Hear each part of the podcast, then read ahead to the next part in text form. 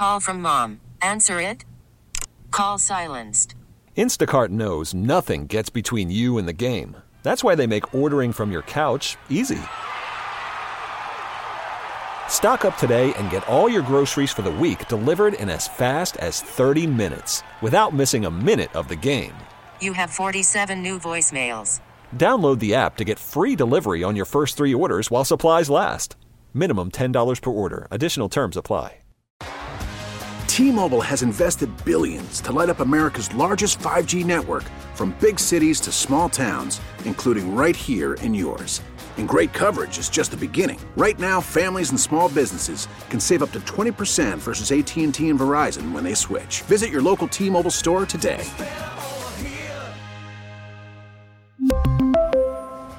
Plan savings with three lines of T Mobile Essentials versus comparable available plans. Plan features and taxes and fees may vary.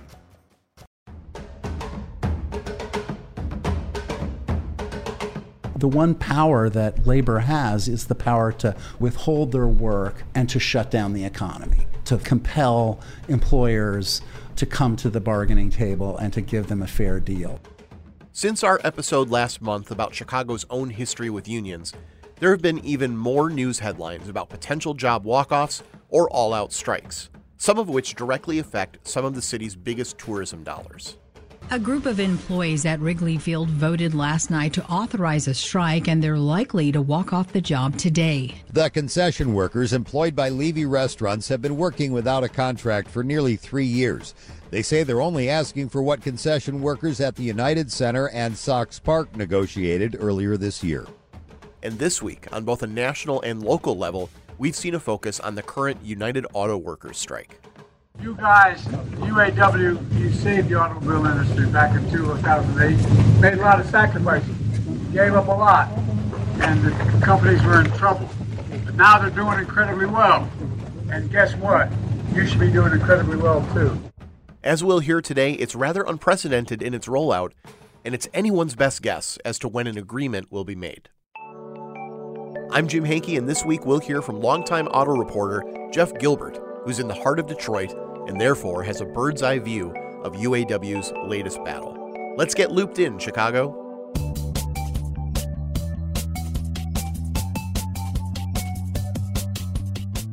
What's the starting wage in one of your tubes? Seventeen dollars. Seventeen dollars. To think that there are men and women who are crafting these automobiles that cost 50, 60, 70, 80,000 bucks and they're paid just about the same as the guy who's crafting a Subway sandwich.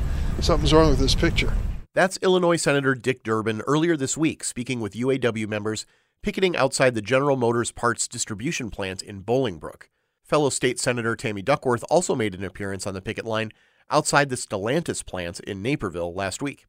Speaking with reporters, Durbin shared why he felt it was important to be there with striking workers. I wanted to show solidarity with these women and men who are here today. You know, I come from a union family. I was raised raised, Yes, raised, yes. raised in a union family. I did not want them to think they're standing out here alone. Meanwhile, around 700 concession workers at Wrigley Field, represented by Unite Here Local 1, have authorized a strike that could occur soon. And as of this recording, that would leave concessionaire Levy Restaurants with a need for a quick plan B just in case the Cubs make their current goal of earning a National League wildcard spot.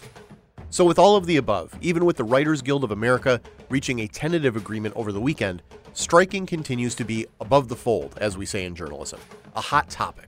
And no one has covered it better for our sister station in Detroit, WWJ, than Jeff Gilbert. He's seen strikes over the decades from air traffic controllers, coal miners, steel workers, and of course, being in Motor City, those on the assembly line at auto plants. And I wanted to ask him if he's seen changes in what union members are asking for now when compared to previous strikes that he's covered.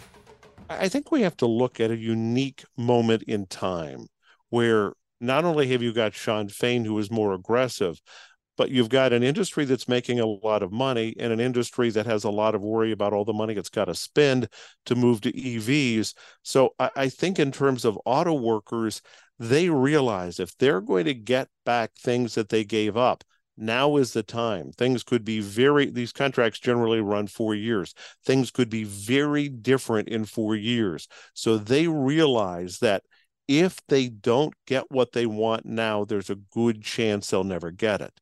And many of the things that they want are things they gave up previously.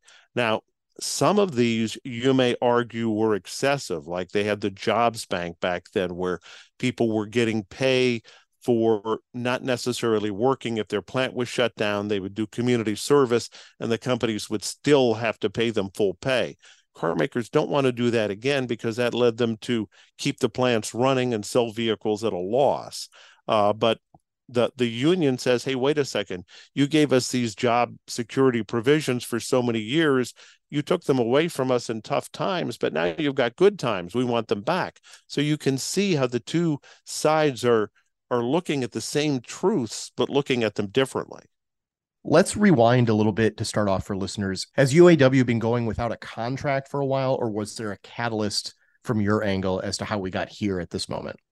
Yeah, there was a deadline. It was uh, the 14th at 11:59 p.m., just before midnight. That is a traditional deadline every 4 years when when the UAW has contract talks with the Detroit 3. So that was a deadline. This is a very different year because we have a new UAW president who has a totally different way of looking at things. So in the past, when they reached the deadline, the union would often have a strike extension. They would always target one company that they would try to pattern with. And that was a tradition. I, I, don't recall them ever getting a contract at the deadline. Generally, they would extend a couple of days and get a contract. Sometimes there would be a strike, but it would be against one car maker. This year, UAW President Shawn Fain said early on he wasn't choosing a target. He was going to pick all three of them as a target. And then as we got closer, he said anybody who doesn't have a deal would have a strike. Then he decided to do what he calls a stand up strike, where they selected individual plants to go on strike, but didn't go out against all of the plants. So when midnight hit on the evening of the 14th, they walked out at three plants one of them in the Detroit area, a plant that makes uh, the Ranger and the Bronco for Ford, one in Toledo, the plant that makes several Jeep products, including the Wrangler and the Gladiator, and the other one in Wentzville, Missouri, which makes mid-sized pickups for General Motors. Then last week, they expanded it by striking at parts distribution centers for GM and Stellantis, but not Ford because they were making progress at Ford. That kind of takes you up to where we stand today. Absolutely. And let's spend a little bit of time on UAW President Shawn Fain for a second, because the UAW itself in recent years has had some upheaval, which has paved the way for him to, to lead them. The strike hasn't been going on all that long, but he's been especially vocal to the media. And I wonder if we can discuss who he is and how he's risen to the top of the UAW.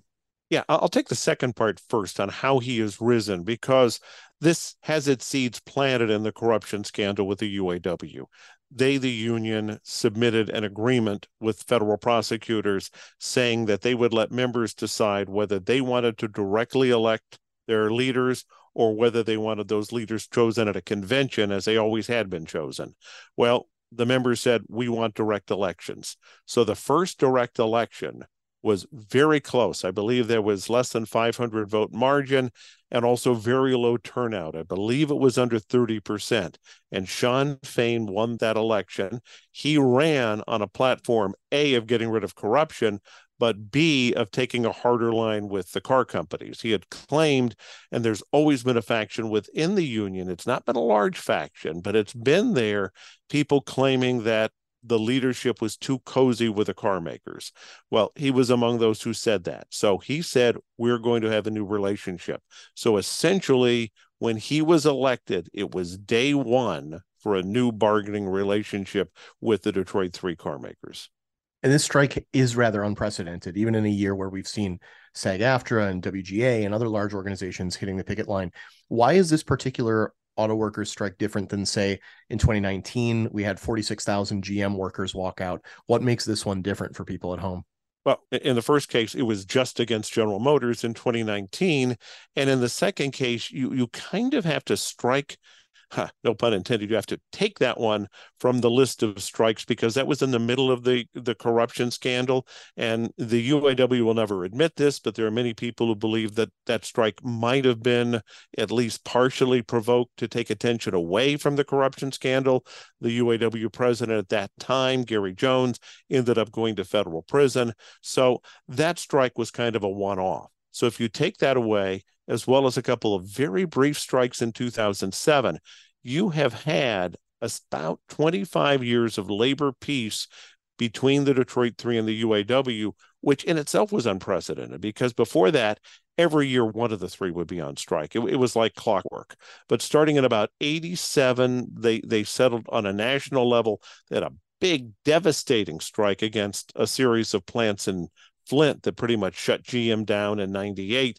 And that was kind of like the mutual assured destruction moment where both sides backed off and said, wait a second, we've got to cooperate, we've got to work together. And then you went through the recession, things of that nature. And uh, again, Shawn Fain has pretty much reset that, saying that working together hasn't really gotten our members much. So we're going to be confrontational. I've been hearing a lot about uh, what they're calling a two tiered system. That's something that UAW wants to see changed. Can we describe that for people and why it's a key part of what they're asking for? Yeah, for years, car makers have wanted to pay newer workers less than older workers. It gives them an opportunity to hire people at, at less money. And the union has resisted that until the recession came along, the Great Recession of 08, 09, when the union gave in and said, Look, we understand you need to do this. So they allowed them to do it. They kind of held their nose and let it happen. Since then, they've been trying to get rid of it. At first, they set a progression time where those newer workers would finally get up to top pay. Then they shortened that progression time. And car makers, it's now eight years from the time you start to the time you get to full pay. Uh, car makers say we're willing to shorten that to four years. The union wants to get rid of it entirely and make it a couple after a couple of months probationary period. You get you get full pay. So again, the argument for it is that newer workers don't have as much experience, so they're going to get paid less, and they work their way up to the top wage rate. The union's argument is, hey, we're all doing the same job. We should all get the same pay. After the break, Joe Biden becomes the first sitting U.S. president to join the UAW picket line. With the 2024 election looming, will Donald Trump follow? And does one of the three major automakers seem more likely to reach a deal with UAW before the other two? All that and much more when we return.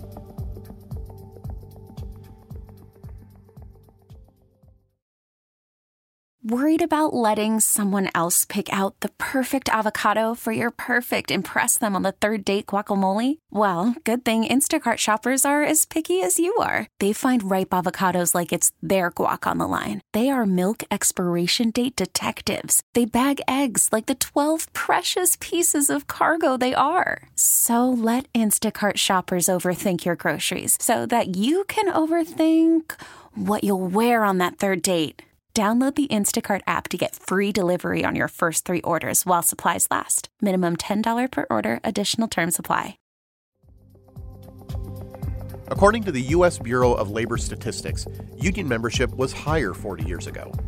In 1983, about one fifth of workers, regardless of gender, were part of a union. And as of 2022, that number is down to about one in every 10. So I asked Jeff, in what he's seen over the years, why that trend is still on a decline despite the fact that we've heard an awful lot about striking unions this year in the news.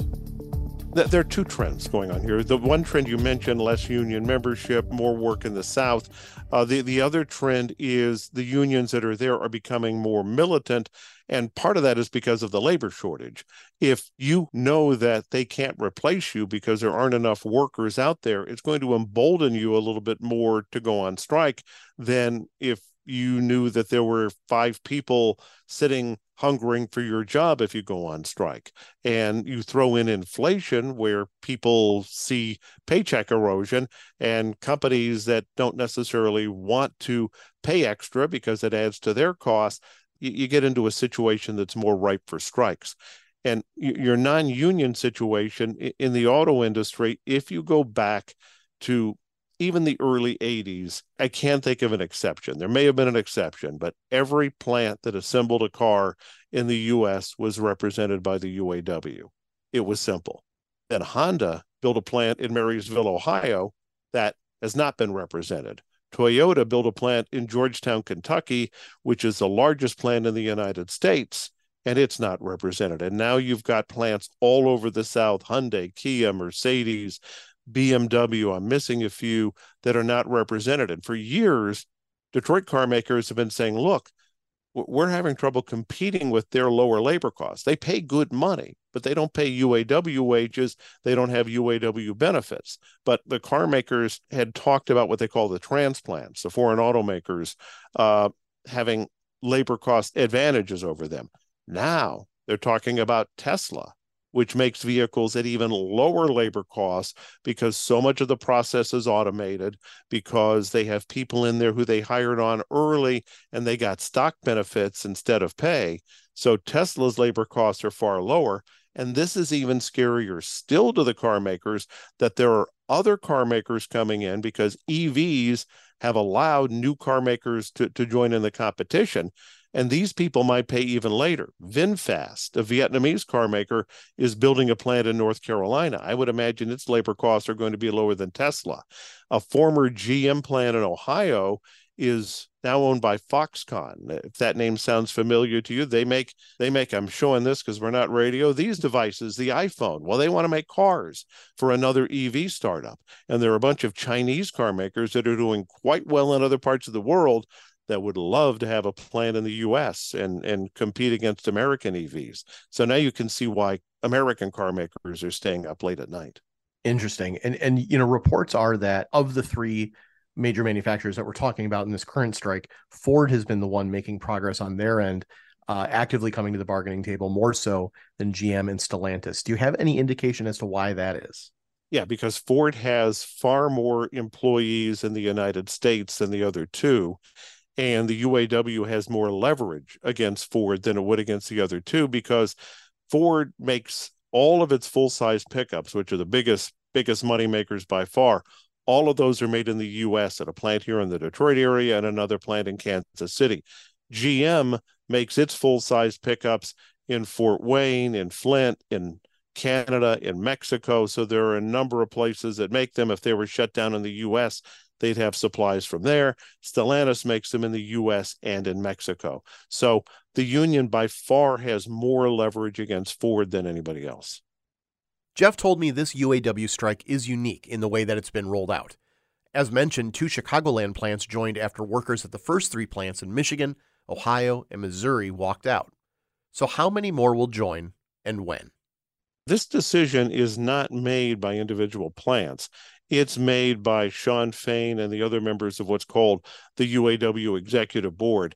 And Fain, by the way, has a one vote majority on that board. So it's very, very close, but he does have the majority on the board. So pretty much his decision is going to go. So they will decide which plants will go out next. And their strategy has been to try to keep people guessing. So it's been hard to follow.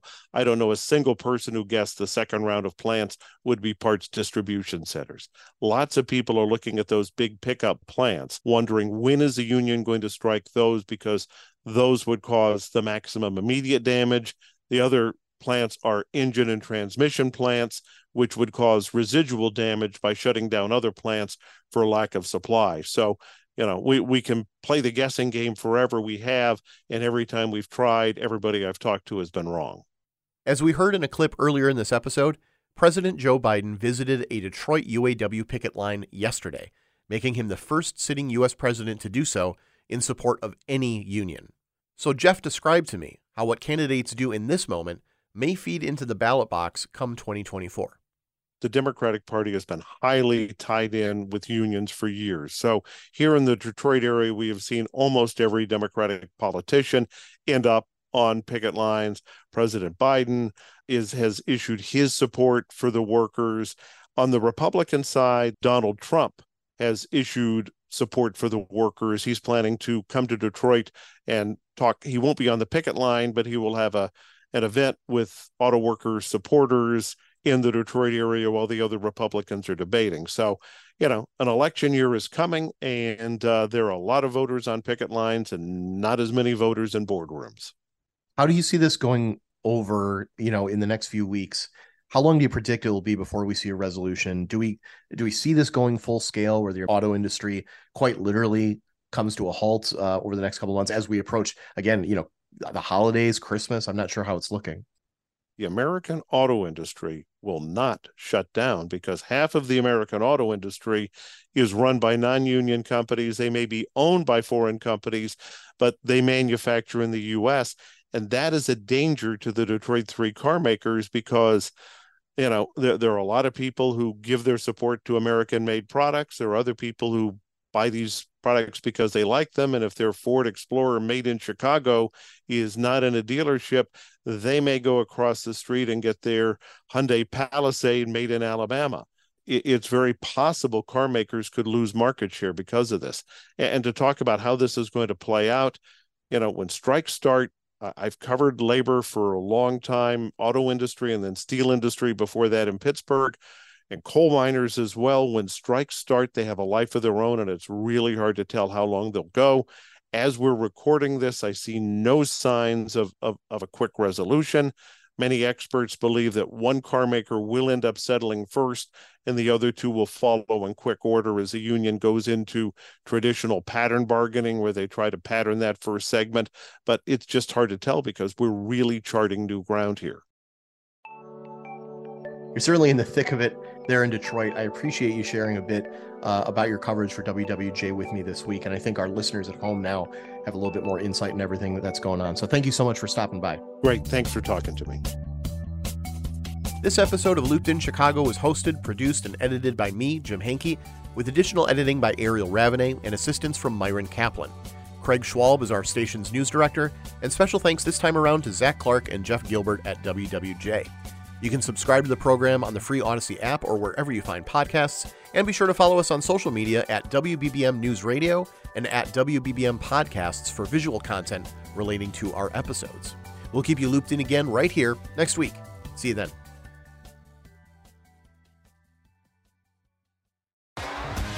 T-Mobile has invested billions to light up America's largest 5G network from big cities to small towns, including right here in yours. And great coverage is just the beginning. Right now, families and small businesses can save up to 20% versus AT&T and Verizon when they switch. Visit your local T-Mobile store today.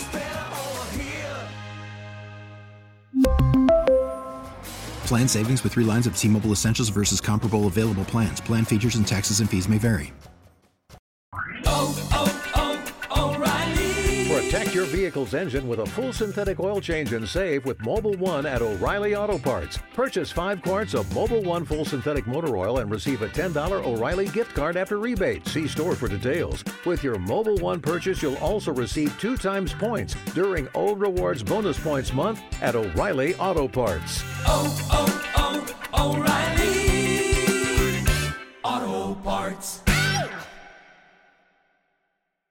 We get it. Attention spans just aren't what they used to be heads in social media and eyes on Netflix. But what do people do with their ears? Well, for one, they're listening to audio. Americans spend 4.4 hours with audio every day. Oh, and you want the proof? Well, you just sat through this ad that's now approaching 30 seconds. What could you say to a potential customer in 30 seconds? Let Odyssey put together a media plan tailor made for your unique marketing needs. Advertise with Odyssey. Visit ads.odyssey.com.